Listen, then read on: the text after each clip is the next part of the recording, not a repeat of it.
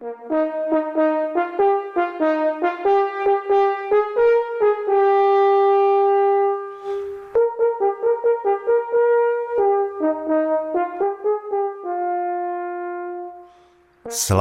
benetovské hony a neb osm osudových honů pro 18 tisíc koroptví. Lovecké hony u nás mají hlubokou historii, kdy zvěř byla lovena hlavně pro obživu. Hony ovšem bývaly i šlechtickou kratochvílí, případně příležitostí k setkání politiků, vlivných podnikatelů a zámožných finančníků, a to nejen těch českých.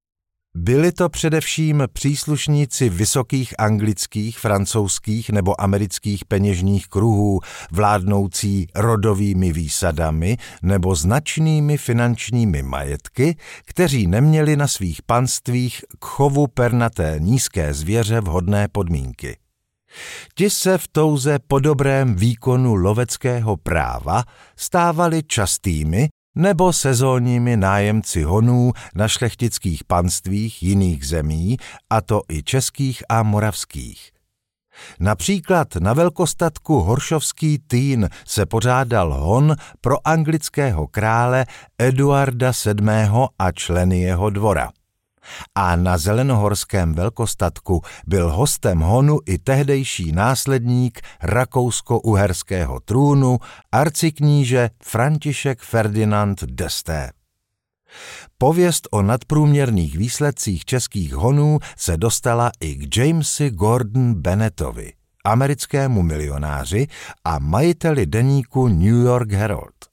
Jeho příjezd a samotný hon na Koroptve pak naprosto výjimečně proslavil Nepomucko a zanechal zde nesmazatelné stopy, a to nejen v podobě skoro 20 tisíc mrtvých koroptví.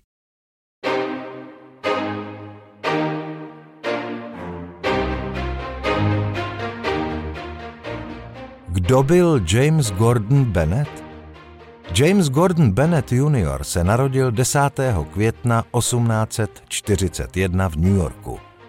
Díky svému otci, zakladateli v amerických politických kruzích uznávaného deníku New York Herald, se i on stal vynikajícím žurnalistou a nakonec i majitelem a vydavatelem těchto novin. Byl to muž širokého vzdělání a stoupenec technického pokroku v automobilismu a letectví, do jehož rozvoje velmi investoval. Byl spoluzakladatelem prvního klubu hráčů vodního póla v Americe. O několik let později založil vlastní pohár v automobilových závodech a letech plynovým balonem, který probíhá dodnes. Jeho jmění se odhadovalo na 16 milionů dolarů.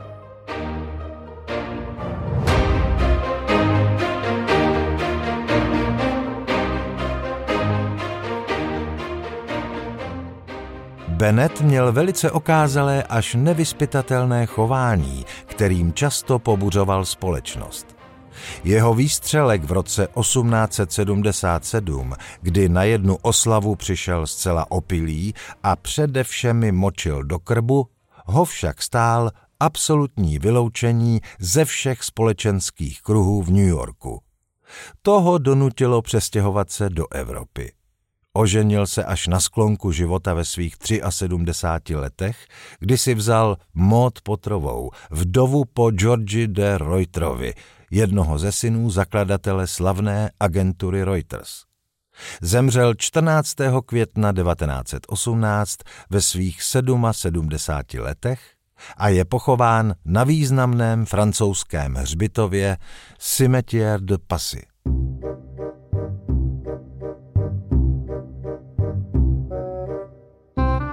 Přípravy na vzácnou návštěvu zelenohorského velkostatku –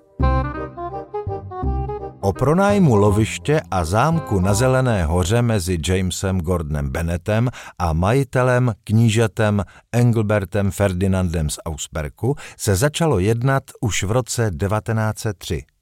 K uzavření následné nájemní smlouvy bylo po delším jednání přistoupeno počátkem roku 1904. Podle smlouvy byl Benetovi pronajat celý zámek, honbiště s případně najatými cizími honitbami a potřebným loveckým personálem a zařízením za 200 tisíc korun, a to na měsíc září téhož roku. Americký průmyslník si na své náklady ve smlouvě vymínil celkový odstřel 10 tisíc kusů koroptví během deseti dní. Podle ní mohl najímající po dosažení dojednaného odstřelu ještě před koncem smluvního termínu od dalšího pronájmu ustoupit, přičemž se zavazoval uhradit smluvený obnos za jednotlivé kusy koroptví, ať již ve výloži vyřazené, včetně dohledávky. Pronajímajícího smlouva naproti tomu zavazovala dát k dispozici veškerou koroptví zvěř, nalézající se v honbišti nebo příkupem zvětšenou. Koroptve proto byly už dlouhou dobu předtím zakupovány a sváženy z dalekého okolí. Vedení honů bylo svěřeno správě Zelenohorského lesního úřadu, jemuž připadlo i veškeré zařízení a ulovená zvěř. Majitel zelenohorského statku, kníže Engelbert z Ausperku, byl velice zkušeným v plánování a řízení velkých bažantích a koroptvých honů. Byl rovněž znamenitým střelcem brokem i kulí. Jeho rozhodnutí i rady při projektování a přípravě honů byly neocenitelné a přispěly tak k zdařilému průběhu benetovských honů, jichž se prvních tří účastnil jako host.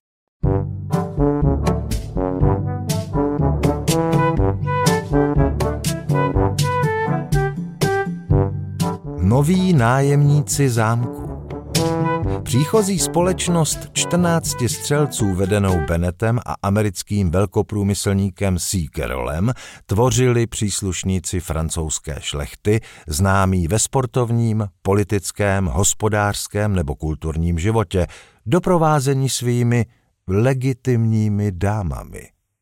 K těmto čtrnácti střelcům přistoupili pro první tři hony zelenohorský Engelbert Ferdinand z Ausperku a jeho nejstarší princ Herward.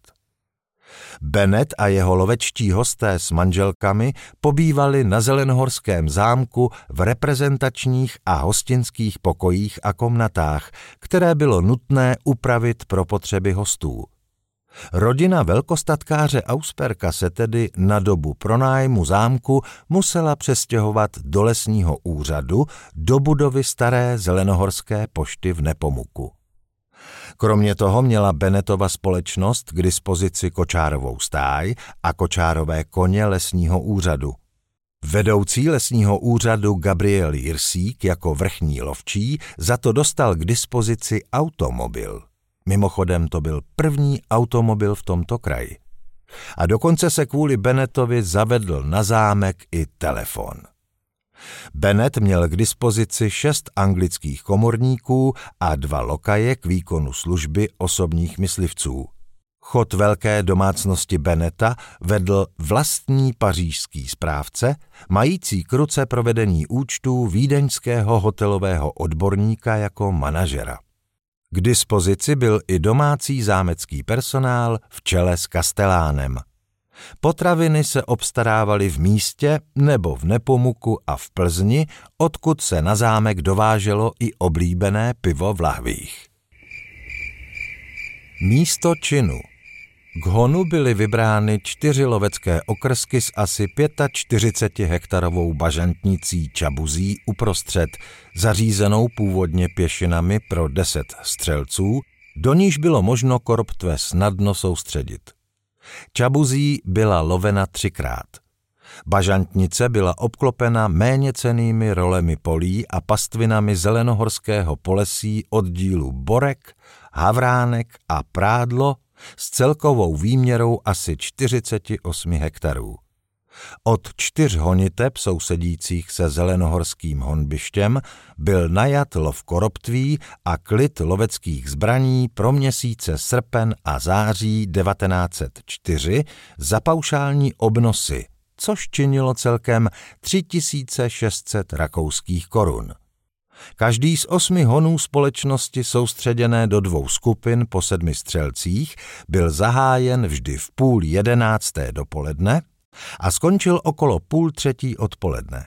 Poté následoval výřad. Pro tak velký lovecko-sportovní výkon nebylo možné vystačit s domácí násadou a proto musely být přikoupeny i cizí koroptve z okolních velkostatků. Další koroptve opatřily firmy na Moravě a v Uhrách.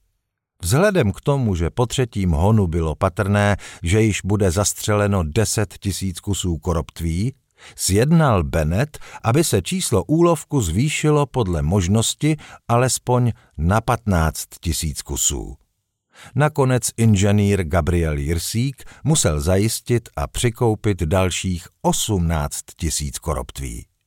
Cestou unaveným koroptvím pořídil zelenohorský velkostatek tři takzvané koroptvárny k odpočinku – Každá se skládala ze tří oddělení, středního zatemnělého plátnem a dvou postranních oddělení, do nichž byly v rozích postaveny vrchy smrčků se snopky pšeničných a prosných zhrabků. Po podélných stranách se nacházely ploché žlábky, v nichž proudila čerstvá potoční voda. Došlé koroptve měly volnost přebíhat a osvěžit se předtím, než byly vydány na honbiště.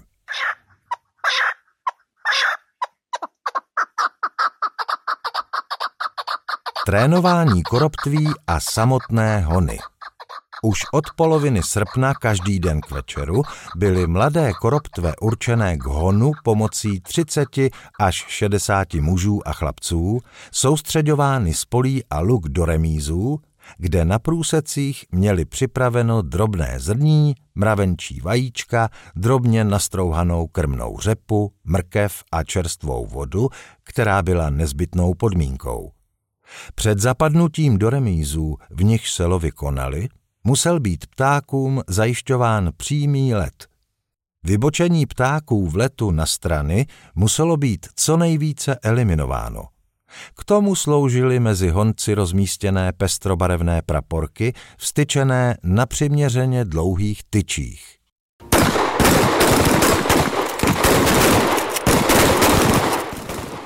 Střelecká společnost byla rozdělena na dvě skupiny po sedmi střelcích.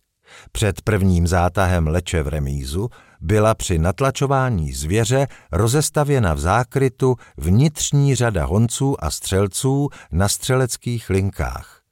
Střelci stáli v úkrytu za zástěnami s chvojí, honci se krčili při křoviném prostoru remízu. Na daný povel vyrovnané venkovní řady honců postupovali čelní řadou kupředu směrem na remíz. Dvě boční řady pouze do její poloviny. Po setkání na příčném hlavním úseku, po plouhání a návratu na svá stanoviště se celý pochod ještě jednou opakoval, čímž byl hon pro každý den vždy ukončen. Denně kromě pomocníků pro obsluhu střelců, nabíječů, měničů zbraní a sčítačů úlovku u každého střelce a počítačů ran vůbec bylo zaměstnáno na 400 lidí. Kromě nich na 40 mužů bylo v honbištích určeno pro trénování koroptví, přicházejících na řadu v úvahu na odstřel v následujících dnech – Zajímavostí také bylo, že venkovní křídla honců obsluhovaly i ženy v malebných krojích, které barevně k obdivu cizích návštěvníků zpestřovaly celý lovecký obraz. Každý ze čtrnácti střelců byl vybaven nejméně třemi brokovnicemi, někteří dokonce čtyřmi. Počet vypálených ran za všechny hony dosáhl čísla 57 tisíc. Úlovky prvních tří dnů byly ohromující. V remízu Čabuzí vydali 4800, v pasekách Borku 2760 a v pasekách Havránku 1790. Dohromady za tři honební dny neskutečných 9350 koroptví. Na výslovné přání Jamesa Gordona Beneta se série honů ještě opakovala – bylo přistoupeno k oboustrané dohodě o lovu s počtem 15 tisíc kusů, případně i jeho překročení. Nakonec se uskutečnilo celkem 8 honů, při nichž bylo zastřeleno celkem 18 353 kusů koroptví. Úlovky Zužitkování ulovené zvěře bylo prováděno hned po ukončení honu na místě výlože tak, aby se co nejlépe využila potravinová hodnota zvěřiny. Koroptve byly nejdříve vyháčkovány na tři třídy. První třída byla určena pro vývoz, který směřoval hlavně do Francie a Belgie. Druhá třída směřovala do bližších velkých měst, v prvé řadě do Vídně, pak do Prahy, Plzně a Českých Budějovic. Nakonec třetí třída sloužila domácí a okolní spotřebě. Výmět, silně raněné nebo rozstřílené kusy, byl ponecháván na místě pro okamžitou spotřebu za nejnižší cenu. Stříděním a následnou expedicí pověřil lesní úřad zvěřinářskou firmu Bratří K v Plzni, která si přivezla své odborné baliče zvěře. Přes noc vychladlé, do měkkého papíru a slámy balené zboží bylo dopoledne příštího dne bezpečně vypraveno i na velké vzdálenosti. Zbylé přeživší koroptve se po honech aklimatizovali a znamenitě posloužili k osvěžení domácího chovu. To bylo patrné po několika letech ve vývinu a síle koroptví. V následujících letech pak byly zelenohorské koroptve a koroptve sousedících honiteb slušně vyhledávány plzeňskými a pražskými zvěřináři. Bennett zaplatil v původně dohodnutém počtu za každý kus střelené a vyložené koroptve do pokladny Zelenohorského lesního úřadu 10 francouzských franků. Přes domluvené původní množství zaplatil 8 franků. Celkově tak měl za všechny zastřelené koroptve zaplatit skoro 170 tisíc franků.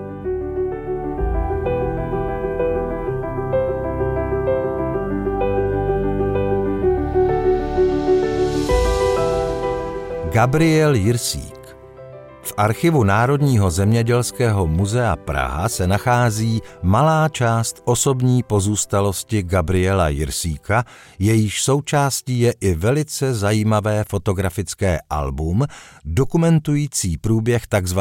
benetovských honů na Koroptve, které se pořádaly na zelenohorském velkostatku knížete Engelberta Ferdinanda z Ausperku v roce 1904. Gabriel Jirsík se narodil 7. prosince 1866 v myslivně Kopaniny u Podmok na Čáslavsku v rodině Ausperského lesního.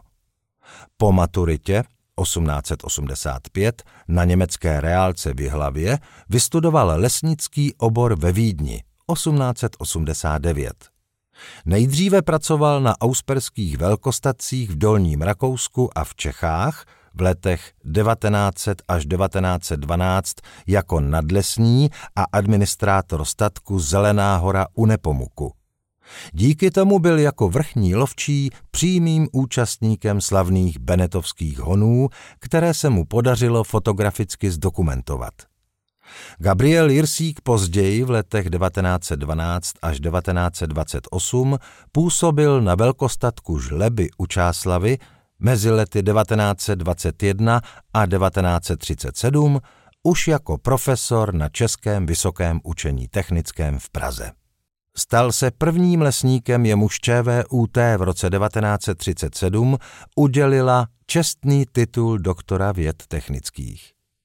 Byl i literárně činný a tiskem vyšlo Úprava provozu lesního hospodářství a zařízení lesů v ČSR 1927, Význam lesů pro Velkou Prahu 1928, Návrh organizace studia lesního inženýrství 1932 a řada článků v lesnických i mysliveckých časopisech i v četných pronesených přednáškách.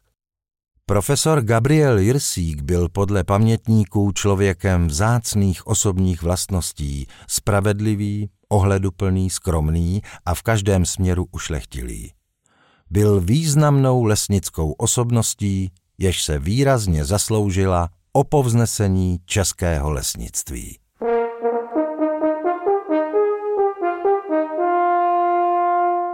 Lovu zdar